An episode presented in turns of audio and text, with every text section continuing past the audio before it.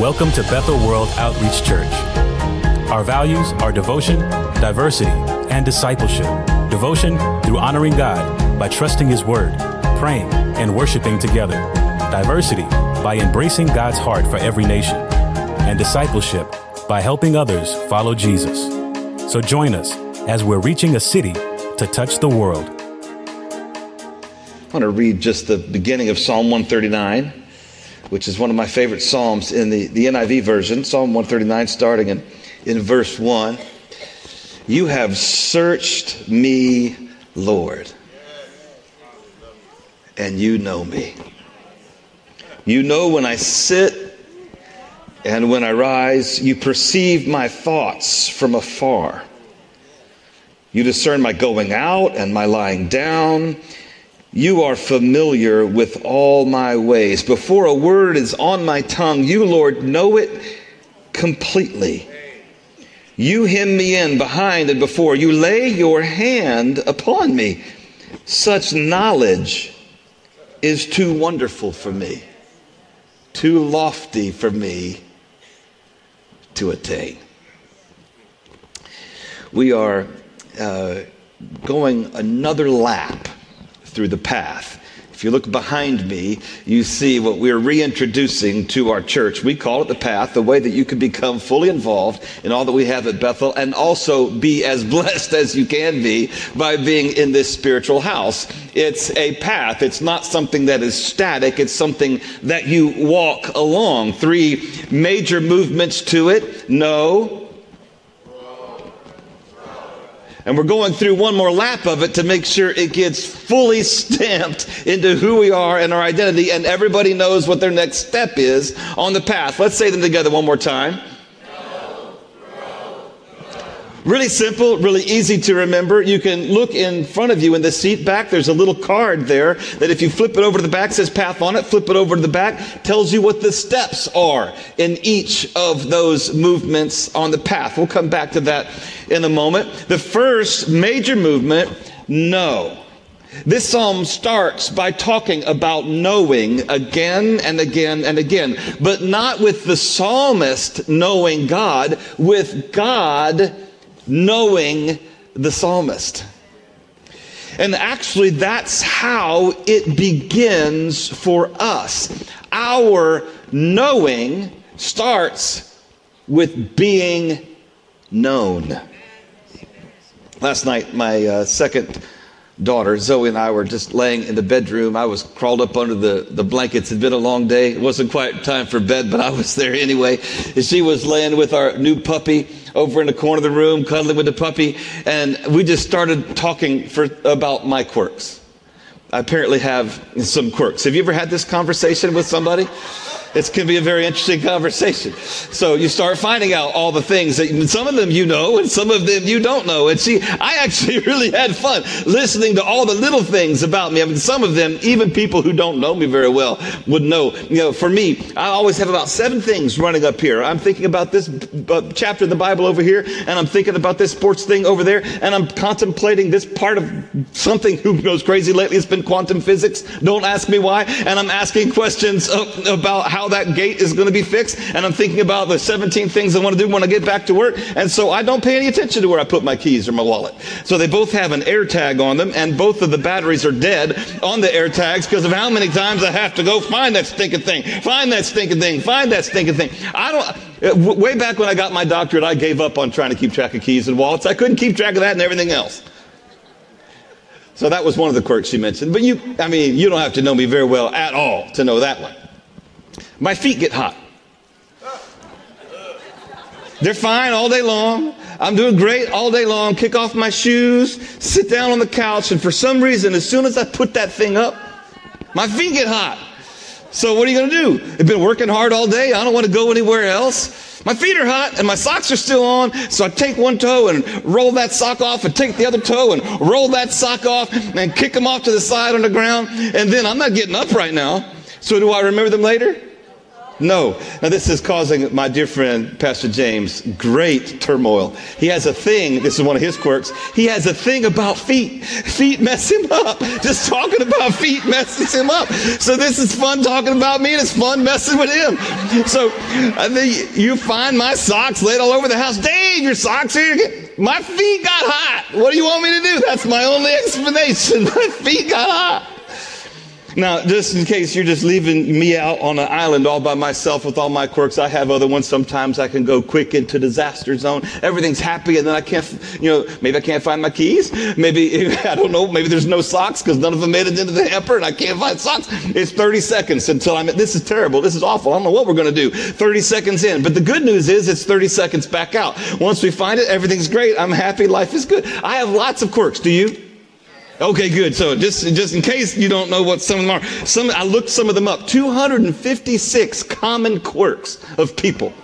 On, on, on, this website. Some people uh, crack their knuckles frequently. Would you stop that? Some people enter rooms hesitantly because they're not you know, not quite sure. Like every room they go into, they enter hesitantly. Some people are all loose limbed walking, and some people are real rigid when they walk. Some people take long steps, and some t- people just get, they got a quick turnover rate. You seen some of this? Some people keep biting their nails. They can't stop biting their nails. They're biting all the time. And other people keep tapping, tapping their teeth. Tap, tap. Well, stop tapping your teeth. Quit tapping your teeth. Some people eat really huge bites right? And you're like, how are you? You can't swallow that. There's no way. You, did. they're chewing for half an hour. Other people take tiny little itty bitty bitty bites, and two hours later, they're still eating. Some people are done within 30 seconds, and some people 30 minutes later, you're thinking, that was the appetizer. Am I finding some of you? Some of you, some of you scratch your head frequently. Some of you touch your face for no reason. Some of you, when you put your legs crossed, you start shaking your foot. That was on here, and I just saw two of you doing it. That was pretty funny. Uh, so it, it, we all have our quirks. Now, Zoe knows some of my quirks, but she doesn't know near as many of my quirks as Holly knows. Holly knows just about every part of my life. There's nothing I try to keep hidden from her. Uh, we have an even more open relationship than I invite other marriages to have. I think don't try to do it our way. Our way is our way. She just knows everything. But she knows when I get up in the middle of the night. She knows when I can't sleep, but I'm trying to act like I'm sleeping. She knows when I'm worried about something, but I'm acting happy. She knows when I'm worn out and I have nothing else to give, but I'm still trying and I ought to sit down. She knows every living little quirk about me, the good, the bad, the ugly ugly. Zoe doesn't yet know even half of what Holly has to suffer with me. And yet, Holly, closest friend I've ever had or ever will have, doesn't know 1% ah, of what God knows about me.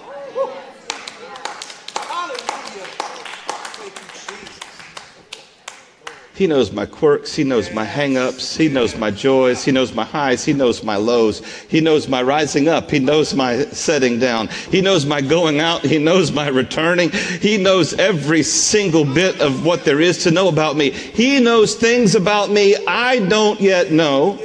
And he understands the reasons for things that I don't understand about me. Now that's wonderful to us, but you have to realize this is a revolution in relationship to God. if you read through the Old Testament and pretend nothing else had ever been given to you about how we relate to God, you'll find that early on people related to God kind of like they were building a fence. Uh, they would have this post hole encounter with God, a deep, powerful, impacting encounter with God. One single post hole digger goes down deep, put the post in, it's never going to move. They had an encounter with God. And then they got a string along like fence wire, faith, thin, for a very long distance. Think about it. Abraham, Leave your family, leave your country, leave your people to a land I will show you. You know, it took months and months and months, and then he stops in Haran, uh, and then months and months and months and months still to get there. Stringing and stretching along that fence wire from one post to the next until you can finally get another post hole, an anchor It's not till Moses that we start to see anything like a friendship with God seem to emerge. With Moses, God seems to want to set up shop with people now. I want to be present with you. But Moses himself, for the first major majority of his life, just had post holes with God. 40 years of his life are a big blank while he's out shepherding in Nowheresville, a murderer on the run. And then another post hole comes, burning bush, but God makes it clear he wants to be with him all the time. And then there's a cloud, and then there's fire, and he wants to be with his people, wants to set up shop in a tabernacle, he wants to be with them. And what do they do? They get terrified and say, Moses, you go talk to him. You tell us what he said. So in the beginning, you have a post hole fence kind of relationship. Then we have a delegated, specialized relationship. Moses is the one who relates to God. Everybody else listens to Moses. And it stays delegated through Joshua, through the judges, all the way up to the beginning of the prophets with Samuel. For that huge history. And if you're not familiar with it, it's a long time. Virtually no one was in a regular knowing and being known relationship with God. David had no reason to write Psalm 139. So when this shepherd starts writing poetry, they're not in chronological order, but when you start in the Psalms in chapter 1, you find him meditating on the Word of God because he wants to meditate on it like a tree planted by streams of living water. He knows that's going to give him life, but it moves forward in his intimacy with God. And eventually you get Psalm 23 where the Lord is not our shepherd, the Lord is not a shepherd, the Lord is the Lord is my shepherd. He makes me lie down. He leads me beside quiet waters. This is an intimacy with the Lord nobody else had been speaking about. It's not delegated to him. It's not, he's not specialized. He's a nobody. He's forgotten even by his family. They forget about him. When the prophet comes to town looking for him, he's out watching sheep. He's not even mentioned. There's no special position. There's no special anointing. He's just out in the hills contemplating the stars, contemplating the fields, contemplating the sheep. And as he meditates on the word and as he meditates, he experiences God in a way that others have not experienced God. And when he starts to pen these psalms, these songs, it's a revolution in spiritual relationship with God. That you and I could say the divine, the almighty, the omnipresent, the omniscient knows not just us. I mean, think about it. The universe is billions of light years across. It takes light 185,000 miles a second, and then it's years to get across. It's ridiculous. I, I promised my wife I wouldn't talk about the universe today, but I had to slip it in, honey. I just had to slip it in. It's a massive universe. And he's bigger than it. And David says, He knows me.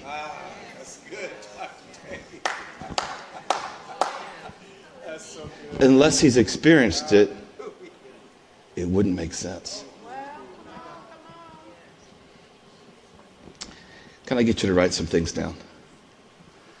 I have some notes for you today. First thing I want to tell you that I think David is revealing to us in Psalm 139 God knows me fully. God knows me fully. We just read it. Let me remind you of it. You have searched me, O Lord, and you know me. You know when I sit and when I rise. You perceive my thoughts from afar. You discern means to winnow, to, to spread like chaff from wheat. You discern my good going out, my bad going out. You discern my good lying down, my bad lying down. You are familiar with all my ways. Before a word is even on my tongue while it's bouncing uh, around up in my mind, you already know it.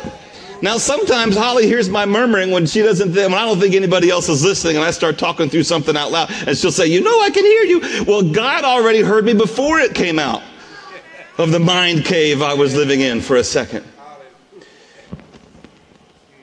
That's why we don't have to speak when we pray. God hears it already. You hem me in behind and before. This intimate picture, it's not lay a hand on me like you're going to throttle me or beat me up. You lay a hand on me that you're that close and that connected. Such knowledge is too lofty for me. I can't attain it. I can't grab a hold of it. You say no?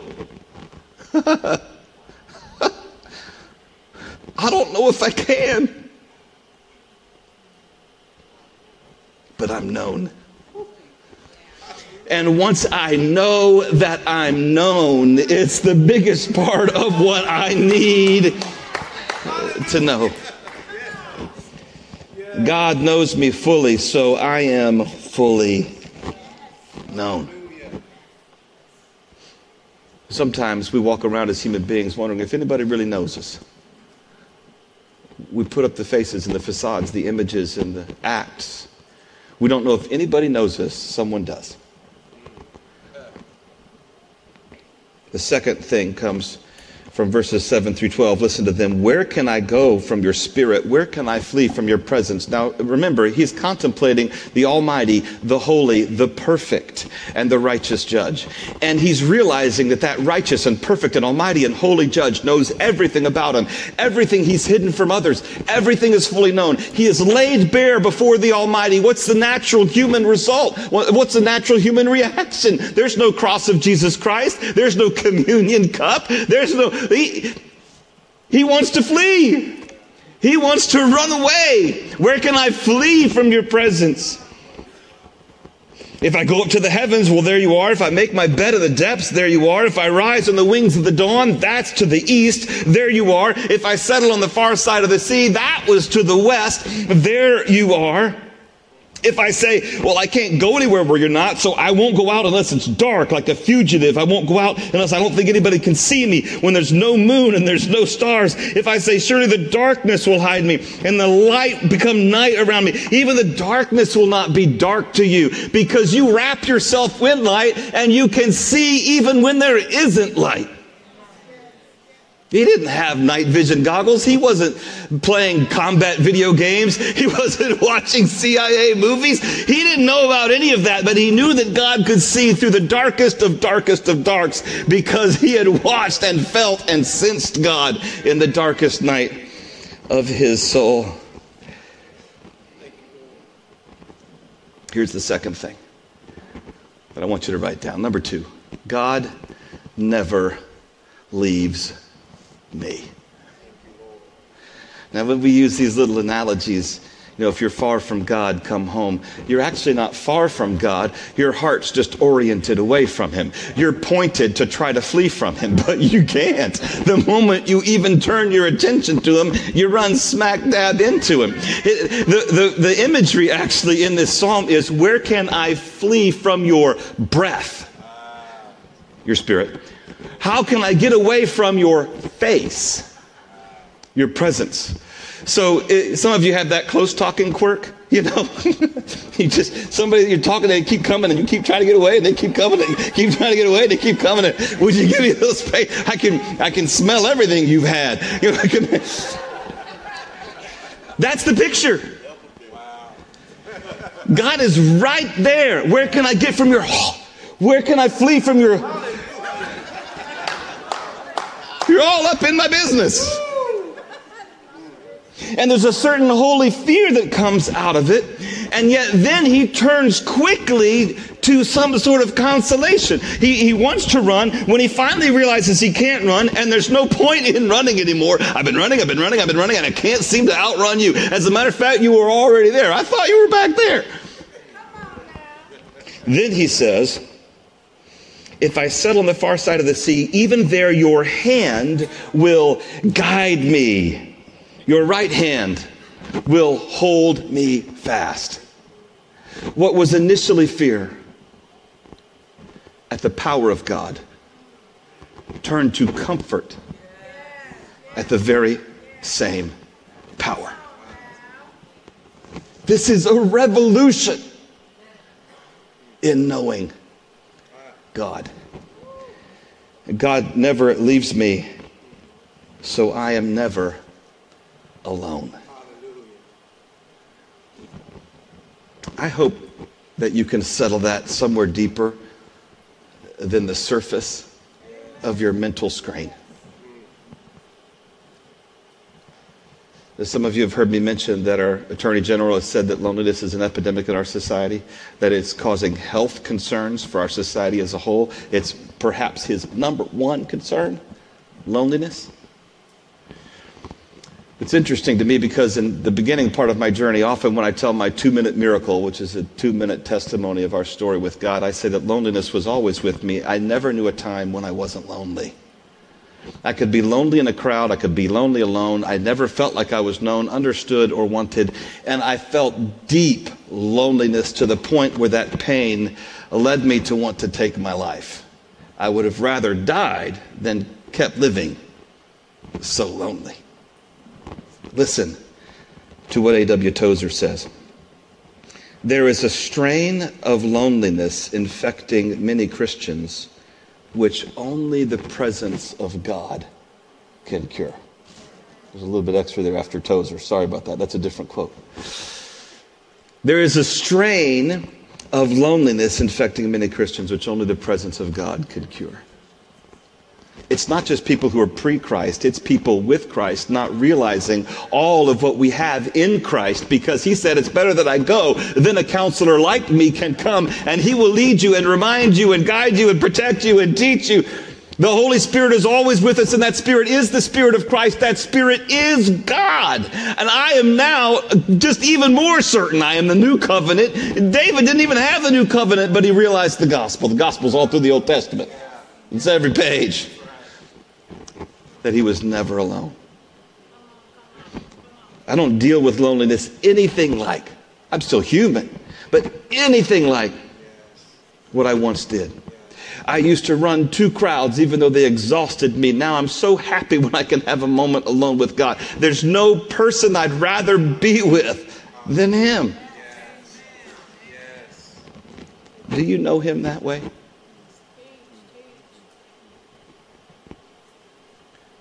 Do you know him that way? Not just in services and life groups, not just, and I hope you're in a life group, we want you to be in one. That community can help you get to know God this way if you don't already. But do you know him this way? Not just in holy moments, but in every moment. In the shower, while you're eating cereal, when you're stubbing your toe you know, I know when you hit your thumb with a hammer, you use God's name, but you're not usually using it that way, right? When you're in pain, when you're in joy, when you're in sorrow, when you're in grief, when you're in loss, when, when you're receiving, when you're losing, when you're winning, when you're falling, do you know Him this way? God knows me fully. God never leaves me. Number three, God completely understands me.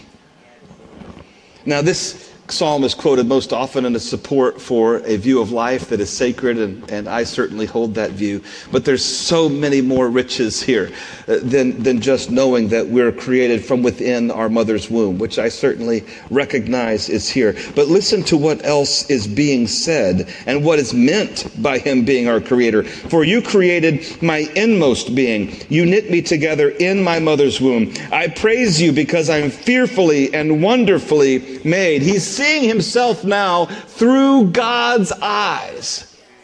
Not in a mirror, not with shame, not with comparison, through the Creator's eyes. I praise you because I'm fearfully and wonderfully made. Your works, some translations say, all your works are wonderful. I know that full well. Are you included in the works of God? Okay, are, you, are we still together? It's good to see you all. Good morning. Glad you could be at Bethel today. Uh, are we included in the works of God? Yes. Does that mean I'm fearfully and wonderfully made? Does that mean you are fearfully and wonderfully made? But let's come back to me. Does that mean I'm fearfully and wonderfully made? No, I was kidding. Realize that. Not just on the surface of the screen of your mind. He made you a certain way because he wanted you that way. I know that full well. My frame was not hidden from you when I was made in the secret place. This didn't happen outside of your attention. When I was woven together in the depths of the earth, your eyes saw my unformed body and the days ordained for me were written in your book before one of them came to be. How precious are your thoughts, O God? How vast is the sum of them? Were I to count them, they would outnumber the grains of sand on the shores of every beach in the world.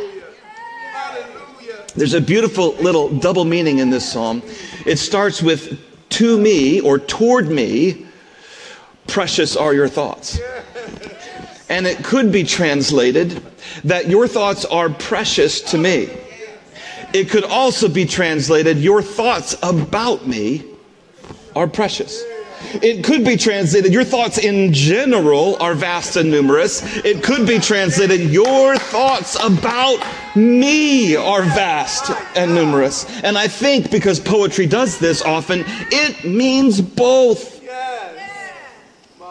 That he has thought about me more than every single grain of sand on every beach in every place of the world from the Great Barrier Reef all the way over to the coast of Brazil, all the way up to northern, I don't know, Newfoundland, all the way down to Argentina. You can go around the Horn, you can go around the Cape, you can go to every beach and gather everything. And He has thought about me more than that. And at the very same time is thinking about you without breaking his train of thought, without losing his keys.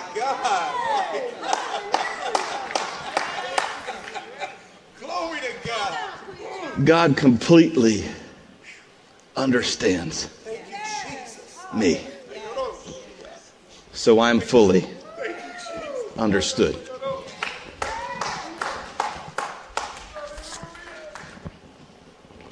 I do hope you're writing these things down and taking them in.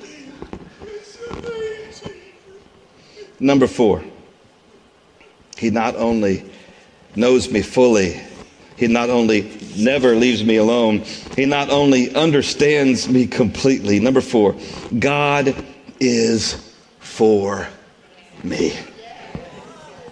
This is a revolution in knowing the holy and the almighty, the omniscient, the all powerful, the great cosmic being who spins stars with a word. He is for me, even though he knows me. Listen to how David falls into his own flesh. If only you, God, after all this beautiful stuff, if only you, God, would slay, murder, literally murder. If only you, God, would murder the wicked. Away from me, you who are bloodthirsty. Uh, them who are bloodthirsty. you want everybody who's opposing God to be murdered. They speak of you with evil heart. Your adversaries misuse your name. Do I not hate those who hate you, Lord, and abhor those who are in rebellion against you? I have nothing but hatred for them. I count them my enemies. Now, when you love somebody like you really love them, right? Now, some of you use this phrase. Uh, there's somebody that you're ride or die with, right? When you really love them, then people who hate them naturally make you angry. If somebody hates Pastor James, that makes me stinking mad. If somebody hates my wife Holly, I don't even know if they're human. How do you hate Holly? Sometimes we see angels unawares, and sometimes they're fallen angels unawares. These demons, I don't know what. How do you hate Holly? And one of David's proclivities, when you look at his sins, he had two major sins. One of them is rage. A warrior who's now off the battlefield but has a warrior's memory. And some of you have gone through that. You, you shift quickly back on as if you're on the battlefield and trying to pull yourself back from there is hard. And that's where I think he is in this song. if you would just kill him, or if you just let me kill him, just say, just say the word, because I know how to do it. If I can kill Goliath, and I can kill a bear, and I can kill a lion, I can kill all of them. I'm gonna get everything, just line them up, and I'm just gonna start taking them down. He is in his carnal, fleshly self thinking it's love, but it's hate. Wow. Wow. It's good. So good. And then when he catches himself, doesn't erase it, doesn't smudge it out, knows that God knows all of that stuff about him anyway. That's what he's been saying. Listen to what he says next. Search me. Oh God. Beginning, you have searched me and you know me. At the end, search me again. Oh God and know my heart. He doesn't know his heart. No, he knows his heart. He wants to now lay open before God what he knows is already open. Why hide it? See if there is any offensive way in me, aka, I think I might have just had an offensive moment. and lead me in the way everlasting. When you stand before the holy and you do something unholy, the temptation is to run and hide and cover. Unless you know the holy is holy for you. You better preach that doctrine. Hallelujah. And they're the only one who can make you right. God is for me, so I am finally secure. I hope you'll write that down. I don't need to fear. I don't need to hide.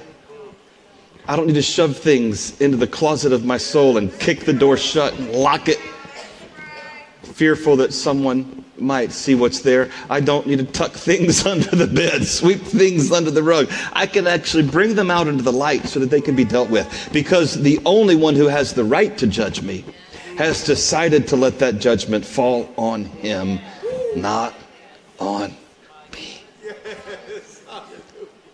Do you think the gospel's in the Old Testament? Yes, sir.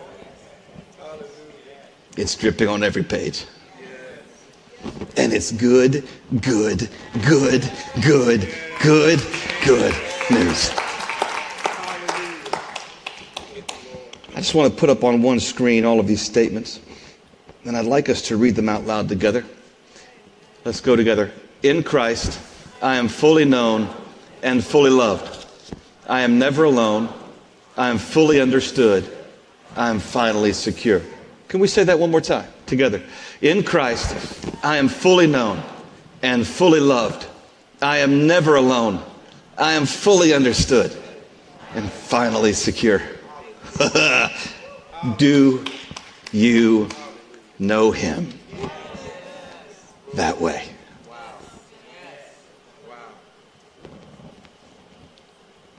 Master, Meister Eckhart said this I am as sure as I live that nothing is so near to me as God. God is nearer to me than I am to myself. My existence depends on the nearness and the presence of God. Rick Warren, that great preacher of our generation, great pastor, even better pastor than preacher, he said, It's not the explanations of God that finally bring us comfort, it's the presence of God that brings us comfort. Do you know Him that way? Would you stand with me? Would you bow your heads?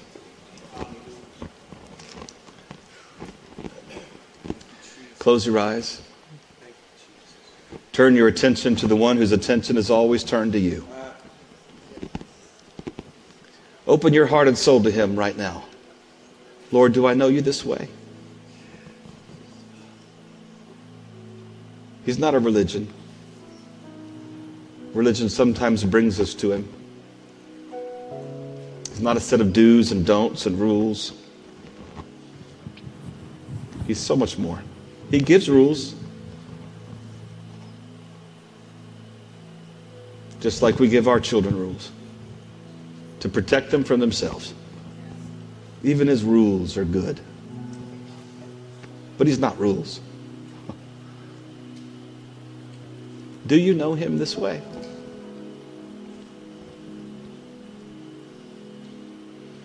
If as you turn your heart and attention to him right now, every head bowed, eyes closed, stay with him. Nowhere else. You know that you know that you know that you need to know him better. and you didn't know him this way better. I just want you to cup your hands up like rain was going to fall in them and lift them to heaven. Make that a physical stance.